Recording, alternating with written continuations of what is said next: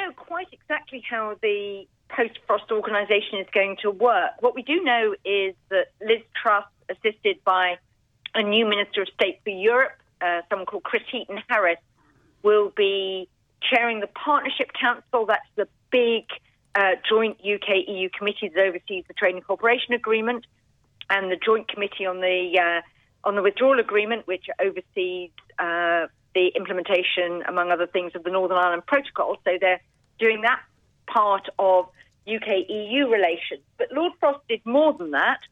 Lord Frost was also overseeing some of the work of a thing called the um, uh, the border group, which was looking at how you implemented the new UK border. That's an important part of the sort of process of Brexit to get the UK border up and running properly. But also um, a really interesting piece, which they've been just recruiting for, called the Brexit Opportunities Unit.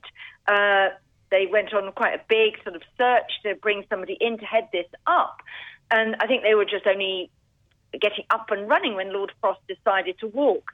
And just before he left, he made quite a big speech about how we need to seize the opportunities of Brexit.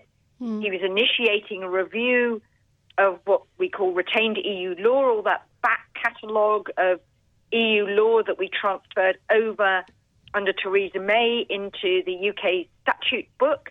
Uh, but he was going to say we need to look again to see whether that really fits what the UK want, and also looking for new opportunities around regulatory divergence, uh, because he argued, and I think many other leavers might argue this too, that there's only any point in leaving if you use the opportunity leaving gives you to do things differently. If you're just basically going to follow EU laws, but sit outside the single market, it was a bit yeah. of a self defeating enterprise.